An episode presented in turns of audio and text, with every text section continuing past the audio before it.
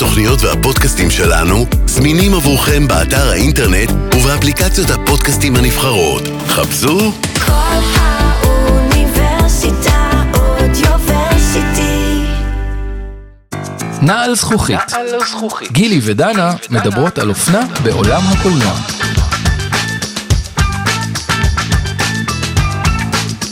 היי, אני גילי. ואני דנה, ואתם מאזינים לפודקאסט נעל הזכוכית בכל האוניברסיטה, על כל מה שקשור לתלבושות ואופנה בעולם הקולנוע.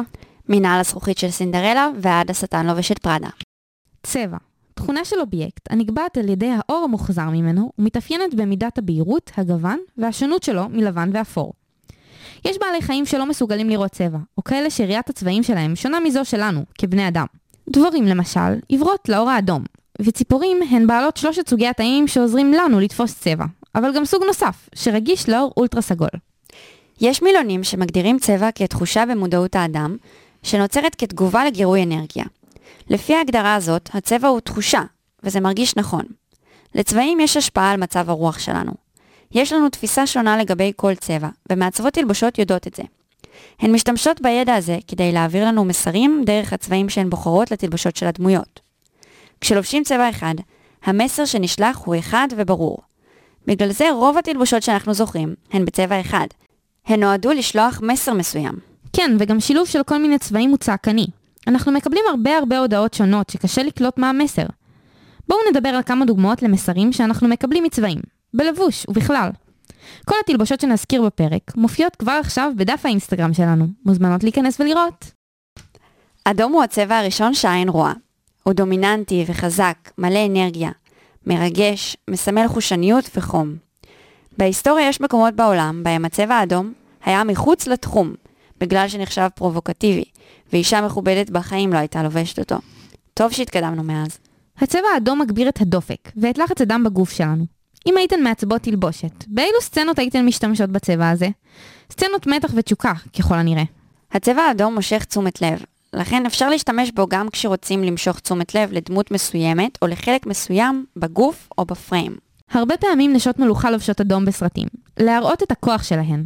בסצנות ריקודים יבחרו שמלות אדומות כדי למשוך את תשומת הלב לרקדנית מסוימת, כמו סלינה גומז בעוד סיפור סינדרלה, או שר מ Clueless כשהיא נכנסת למסיבת כריסמס. גם בסצנות חשיפה, אחרי makeover או בהצגה של דמות חדשה.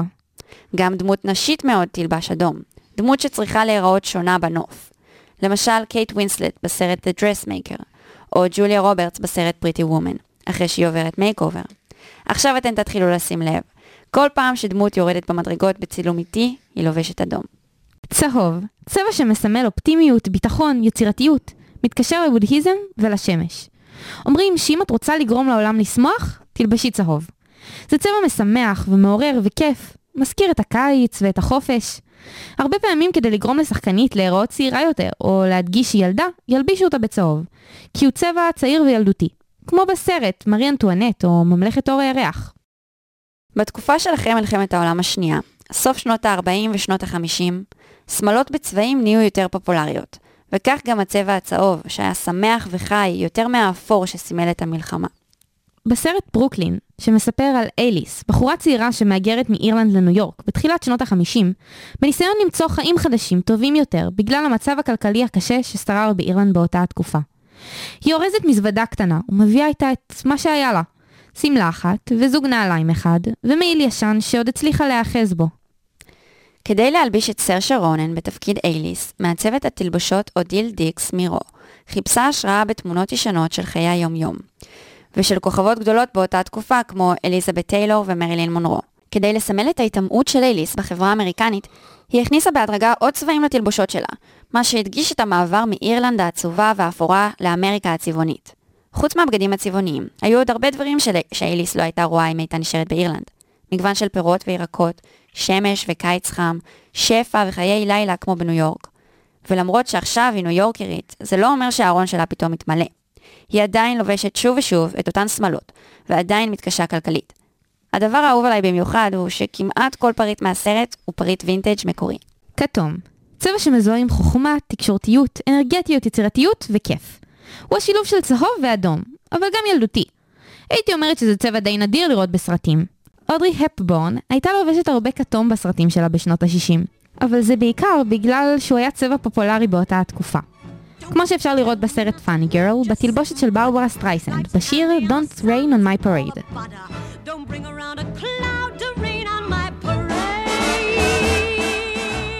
ירוק, מסמל הרמוניה ו balance, ומזכיר לנו טבע. כן, ולראות את הטבע מרגיע אותנו באופן אוטומטי. חוץ מזה, הוא גם מסמל סטגנציה, היתקעות. השמלה הירוקה שהיא אולי הכי מוכרת בהיסטוריה של הקולנוע, היא השמלה שקירה נייטלי לבשה בסרט Atonement ב-2007, בחלק השיא של הסרט, כשקורה מה שמשפיע על המשך החיים שלה, והמשך העלילה. בלי ספוילרים, רק נגיד בגדול על מה הסרט. הוא עוקב אחר החיים של סיסיליה ורובי, צעירים מאוהבים שבעקבות סדרת אי-הבנות נוראיות, חייהם השתנו לחלוטין. סיסיליה לובשת את השמלה הכי זכורה בסרט ומבין הזכורות בקולנוע. שמלה ירוקה ארוכה עם כתפיות ספגטי וגב פתוח. עם הרבה בד בחצאית שנופל על הגוף שלה וזז ביחד איתה, במטרה לגרום לה להיראות כמו פרפר. את השמלה עיצבה מעצבת התלבושות ז'קלין דארן. האמת, שהיא הגרסה הרביעית שיצרה, והיא לקחה כמה דברים בחשבון. היא לקחה את הסילואט של התקופה בה הסרט מתרחש, שנות ה-30 באנגליה, והשתמשה בגוון מיוחד של ירוק, שהתאים גם לתקופה שהסרט צולם בה. השתמשה בבד משי לבן, וצבעה אותו לירוק. מה שמעניין הוא שהסרט מבוסס על ספר, ובספר מתוארת הבחירה של השמלה לאורך מספר עמודים, והתחושה שסיסיליה הרגישה כשלבשה אותה. הבמאי החליט שהשמלה חייבת לתת את התחושה הזאת גם בסרט. הוא גם החליט על הצבע הירוק שמזכיר את הטבע. פרט מעניין, שלא כולם ישימו אליו לב, הוא השינוי בגוון של השמלה. היא הופכת מבהירה לכהה יותר מסצנה לסצנה. ההצלחה של השמלה הגיעה כהפתעה גמורה למעצבת, והיא זכתה בפרס אוסקר על העבודה שלה. והשמלה הוכתרה בפרסים רבים במגזיני אופנה וקולנוע שונים. אחת הסיבות היא הצבע הירוק המיוחד הזה, שנדיר לראות על המסך. ז'קלין אמרה בריאיון שהבמאי רצה שהשמלה תהיה ירוקה, וירוק הוא צבע מאוד סימבולי, אבל היא לא רצתה להחליט בדיוק מה הוא סימל עבורו. מבחינתה זה היה סוף פתוח שאומר הרבה דברים להרבה אנשים. לה אישית הוא סימל פיתוי, וזה מתאים בדיוק לסצנה המדהימה הזאת. כחול. כחול הוא צבע מרגיע, מסמל זהירות, אמינות, עולם פנימי עשיר וצלילות. אבל הוא גם מסמל קרירות וחוסר ידידותיות. סגול, צבע רוחני עם הרבה משמעות בעולם האסטרולוגי. מסמל ביישנות ואינטרוברטיות. הוא נראה יקר ומסמל איכות, והרבה פעמים יהיה צבע התלבושות של מלכות ונסיכים. בסרט גצבי הגדול, דייזי לובשת הרבה סגול, כי חשוב לה המעמד החברתי שלה, והיא עושה הרבה דברים כדי להיראות עשירה ומלכותית. גם זה סרט שמבוסס על ספר קלאסי של אף סקוט פיג'רלד. הוא השתמש בצבעים כדי לתאר את האופי של הדמויות. צבעים שמוזכרים בספר הרבה הם סגול או לבנדר וזהב או ירוק. בדרכם אנחנו מגלים עוד ועוד פרטים על דייזי, שהרבה מהסיפור הוא עליה. הוא מתאר את הכובע הסגול שלה מתחת לעץ הלילך, שגם הוא פורח בסגול, וקורא לה The Golden Girl. זה מרמז על החשיבות שיש לאושר והון בחיים שלה. שחור משרה אווירה של עומק, מסתוריות וסודיות. הוא צבע קלאסי, מתוחכם ובטוח, אבל גם עצוב ודיכאוני. הרבה פעמים שמלה שחורה תסמל אבל, מוות של מישהו קרוב. אבל לרוב שמלה שחורה תסמל קלאסיות ואלגנטיות. הליטל בלק דרס מיוחסת בדרך כלל לעיצובים של קוקו שנל בשנות ה-20, שהיו אמורים להיות נגישים ומגוונים. היא השילוב המושלם של תשוקה ונוחות, אלגנטיות ואיפוק. השמלה השחורה, שהיא אולי הזכורה ביותר בתולדות הקולנוע, היא השמלה השחורה של הולי גולייטלי, שהיא אונדרי הבורן בארוחת בוקר בטיפאניז, בעיצוב של המעצב ז'יוונשי, שהיה גם חבר טוב של השחקנית, ועיצב עבורה עוד המון שמלות לסרטים ובחיים האישיים. למי שצריכה עזרה להיזכר בשמלה, היא באורך הרצפה ללא שרוולים. צמודה לאורך הגוף ומקושטת בגב בחיתוך עגול, שהתאים בדיוק לשרשרת הפנינים שנוספה לתלבושת. יחד עם כפפות שחורות שמגיעות עד למרפקים ומשקפי שמש גדולים, הולי גולייטלי נראתה אלגנטית ביותר. כשהסרט יצא ב-1961, השמלה הפכה לסמל של הלוק החדש של הוליווד, אחרי הניו לוק של קריסטן דיור, שהוצג לראשונה ב-1947, והיה מזוהה עם השחקניות מרילין מונרו ואליזבת טיילור. בניגוד אליהן, אודרי הפורן וז'יוונשי יצרו מראה שלא דרש קילומטרים של בד ושכבות כדי להיות אופנתי, רק שמלה שחורה ואקססוריז מתאימים. במהלך הסרט, הולי, בחורה צעירה ויתומה שגרה בניו יורק ומרוויחה כסף בתור נערת ליווי, לא לובשת שוב את אותה השמלה, אבל היא ממשיכה בקו של מראה דומה, עם שמלות באותה גזרה ושומרת על התסרוקת, הפנינים והמשקפיים. מאותם אקססוריז היא יוצרת תלבושות שונות. למרות שתמיד מגיעה באיחור ומתעוררת אחרי לילות של בילויים, ולמרות המצב הכלכלי הירוד שלה, היא עדיין מצליחה להיראות מדהים, תוך שניות של התארגנות. הנגובר שיק. כבר בשלושים השניות הראשונות של הסרט, אנחנו מקבלים מידע מעניין על הולי. ברור לנו שהסרט יפתח בבוקר. היא הרי אוכלת ארוחת בוקר ושותה קפה, אבל היא לובשת בגדי ערב בבירור. ולמרות שהיא נערת בילויים, היא עדיין נראית אלגנטית ואנחנו אוהדים את הדמות מהרגע הראשון. היא מבינה את החשיבות של סטייל ואלגנטיות, ולא נותנת למחסור שלה בכסף להשפיע על הנראות שלה. היא יודעת להשתמש במה שיש לה בשביל להיראות בצורה שהיא רוצה להציג את עצמה. לבן, נקי, טהור, פשוט מינימלי. מסמל בתוליות, כמו שמלה של כלה. למשל, בסרט חמש ילדות יפות, במקור הוא נקרא The Virgin Suicides. מי שראתה את הסרט לא יכולה להתעלם מהעובדה שהיה דגש גדול בעיצוב התלבושות על הצבע הלבן. התלבושות הכי זכורות הן השמלות הלבנות התואמות שהבנות לובשות. הסרט מדבר על חבורת נערים שנהיים אובססיביים לשכנות שלהם. חמש אחיות, נערות בנות 13 עד 17. הסיפור מסופר מנקודת המבט של הבנים, שמנסים להבין למה הבנות התאבדו, 20 שנה אחרי שהסיפור קרה. הראשונה שהתאבדה היא סיסיליה, האחות הצעירה, בזמן המסיבה הראשונה שהרשו להן לעשות בבית. ההורים של הבנות סגרו אותן בבית מאז, ומנעו מהן ללכת לבית ספר, ובמטרה לשמור עליהן טהורות ושמורות. זה רק גרם להן להיות יותר מדוכאות, ובסוף גם להתאבד. כמו ההורים, גם הבנים תופסים את הבנות כטהורות, אלוהיות כמעט. הבגדים הלבנים מסמלים את הטהרה הזאת. הרבה מהצילומים בסרט נראים קצת מעורפלים, כמו חלום או דמיון, גם כדי להראות כמה האחיות היו טהורות ומלאכיות בדמיון של הבנים. הסיפור מתרחש בשנות ה-70 בפרבר באמריקה. מעצבת התלבושות, ננסי סטיינר, הכירה את התקופה טוב כי היא גדלה בה, והיא אפילו השתמשה באלבומי תמונות ישנים ובתמונות מהספר מחזור שלה. אחת הסצנות הזכורות היא הנשף. ננסי דמיינה את האימא של האחיות תופרת להן שמלות מאותו סוג, באותו בד, בצבע קרם, עם פרחים בצבעים שונים. מאותה גזרת תפירה שמזכירה שמלות מהתקופה הוויקטוריאנית, עם שינויים קטנים באורך וצורת השרוולים.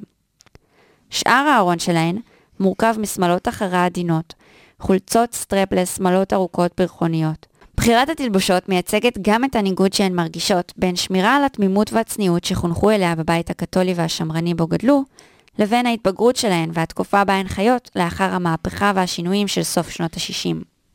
חוץ מתלבשות בצבע ספציפי, הרבה פעמים מעצבות תלבשות בוחרות צבעים לדמויות מסוימות או לשלב מסוים בסרט.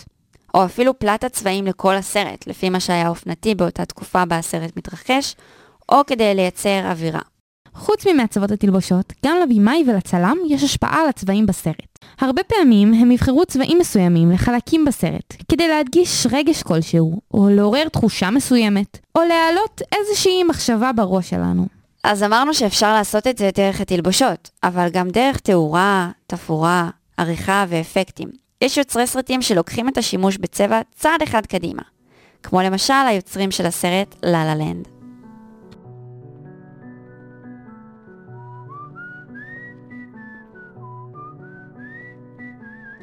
כבר בסצנה הראשונה, אנחנו מגלים שצבע הוא דמות בפני עצמה בסיפור.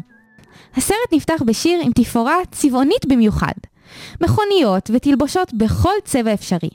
כשהצבעים הבולטים ביותר הם כחול, אדום וצהוב, שהן צבעי היסוד. הסרט מספר את הסיפור של מיה וסבסטיאן. מיה היא שחקנית צעירה שחולמת להצליח בעולם הקשוח של הוליווד. היא הולכת לאודישנים לא מוצלחים ולמסיבות כדי שאולי במקרה היא תפגוש מישהו חשוב ומפורסם שיעזור לה להקפיץ את הקריירה שלה. סבסטיאן הוא נגן ג'אז שמדוכדך מחוסר היכולת שלו להתפרנס מהמוזיקה שלו והתשוקה שלו. ובמקום זה צריך לעבוד במסעדות ובאירועים בתור נגן פסנתר ולנגן את מה שאומרים לו לנגן. הצבע הדומיננטי של מיה הוא כחול, שמסמל את התחושה של חוסר הנוחות והבדידות שהיא מרגישה בחברה שהיא חיה בה ובעיר הגדולה. לוס אנג'לס הרבה פעמים מתוארת בקיצוניות.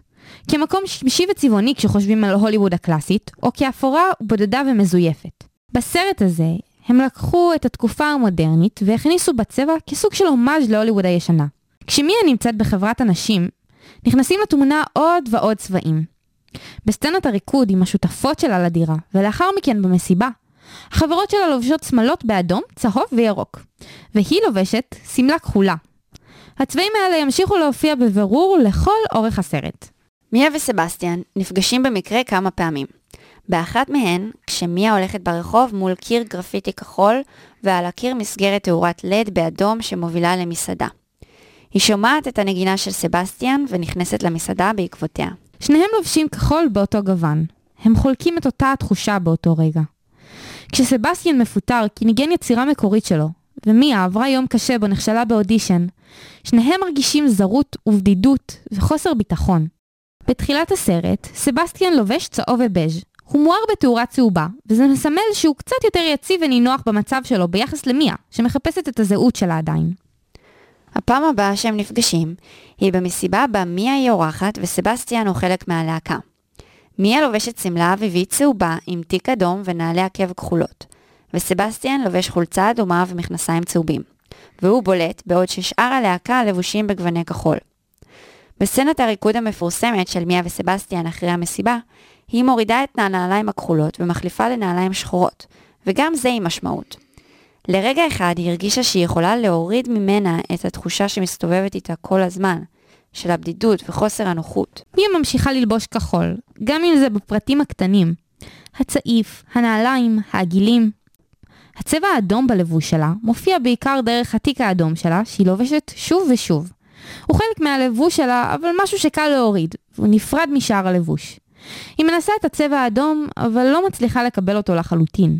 באחד האודישנים בהם היא נכשלת, היא מורידה את הג'קט האדום שלה בעצבים, ומתחתיו, היא לובשת חולצה משובצת בכחול וגוון דהוי של אדום. לאורך כל הסרט, מיה לא מוצאת את האיזון בין הכחול לאדום, ופתאום נכנס לתמונה הצבע הירוק. אם עד עכשיו הצבעים המרכזיים היו צבעי יסוד, צבעים בסיסיים מופרדים בלי שום חיבור ושום סימביוזה ביניהם. כשמתחיל החיבור בין מיה וסבסטיאן, מתחילים להופיע הצבעים המשניים. צבעים משניים הם השילובים של צבעי היסוד. בתחילת מערכת היחסים שלהם מופיעים צבעים כמו ורוד, ירוק וסגול. זה מתחיל עם השמלה האהובה עליי בסרט, שהיא השמלה הירוקה של מיה, שהיא לובשת בדייט בפלניטריום. מיה מתחילה לכתוב מחזה משלה, וסבסטיאן חוזר לנגן מוזיקה ג'אז, אמיתית, ועומד לפתוח מועדון ג'אז משלו. והם שמחים. אבל כמובן שהמצב הזה לא יכול להישאר לנצח, כי מה מעניין בזה? כשהמערכת יחסים שלהם מתחילה לדעוך, הצבעים שסבסטיאן לובש נהיים שוב צבעי בסיס, והם חוזרים לכחול, וזה מרגיש מזויף, over-saturated, כמו תמונה שעברה הרבה שינויים ואפקטים. הצבע הצהוב מופיע שוב בבירור כשכית, נגן ג'אז מקצועי, נכנס לתמונה בסוודר צהוב שמסמל יציבות. ההפך מחוסר הביטחון שסבסטיאן מרגיש בכיוון הקריירה שלו. כשמיה וסבסטיאן היו ביחד, הם היו בצבעים משניים. סיפור האהבה שלהם היה עמוק, אבל עכשיו סבסטיאן חזר לעולם מזויף. הוא עקשן ויש לו מקום בלב רק לתשוקה אחת, ואהבה אחת, והיא לג'אז. אבל בסוף הוא יצא קרח מכאן ומכאן, ונאלץ להיכנע לעולם המזויף, וגם איבד את מיה. ברגעים הכי עמוקים שלהם, התמונה היא בצבעי סגול וירוק. הצבע הירוק נכנס ברגעים של אי ודאות ופקפוק עצמי. כשמיה לא בטוחה אם להיפרד מחבר שלה בשביל סבסטיאן, או כשסבסטיאן לא יודע אם להצטרף ללהקה של כית, הדירה שלהם ירוקה, והרבה מהסצנות שלהם ביחד מלאות בירוק. הסגול נכנס ברגעי האושר של מיה, וכשהמחזה שלה נכשל, היא חוזרת לבית של ההורים ולובשת ירוק שוב. בסצנת הסיום, כמה שנים מאוחר יותר, מיה נכנסת עם בן הזוג שלה למועדון הג'אז של סבסטיאן. המקום נראה כמו המקום בסצנה בה הם נפגשים לראשונה. רק שצבעים הפוכים. הפעם, האורות שמאירים על מיה מחוץ למועדון הם אדומים, והתאורה של המועדון ושלט הכניסה הם בצבע כחול. סבסטיאן ומיה לא היו יכולים אף פעם למצוא את האיזון אחד עם השני. הם היו צריכים לוותר על משהו. עכשיו לסבסטיאן יש שליטה על החיים שלו. הוא פתח את המועדון ומנגן את המוזיקה שלו, אבל הוא לא קיבל את מיה, היא כבר עם מישהו אחר. בשיר האחרון, שהוא בעצם חלום או דמיון של מה היה קורה אם הם היו נשארים ביחד, אנחנו רואים את מיה וסבסטיאן עוברים מתפאורה אחת לאחרת כמו סטים של אולפן קולנוע, בתחלופות של צבעים, ובסוף את כל הצבעים מופיעים בבת אחת בסצנת ריקוד גדולה אחת, כמו בסרט הוליוודי ישן. הסרט נסגר עם ריקוד של מיה וסבסטיאן כשהם לבושים בשחור ולבן. אולי כדי לסמל את הטהורות של האהבה שהייתה ביניהם, ואת מה שנשאר ממנה. בסופו של דבר, צבע אומר דברים שונים לאנשים שונים, ויש הרבה דרכים להסתכל על השימוש בצבע בסרט הזה. זו הדרך שנראתה לנו הכי מעניינת. מקוות שנהנתן, נשמח לשמוע על מה חשבתן ותיאוריות שלכן לגבי צבעים. מוזמנות לכתוב לנו באינסטגרם glassleapers.pod ביי! ביי!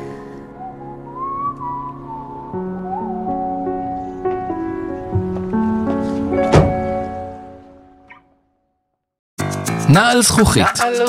גילי ודנה מדברות על אופנה בעולם הקולנוע.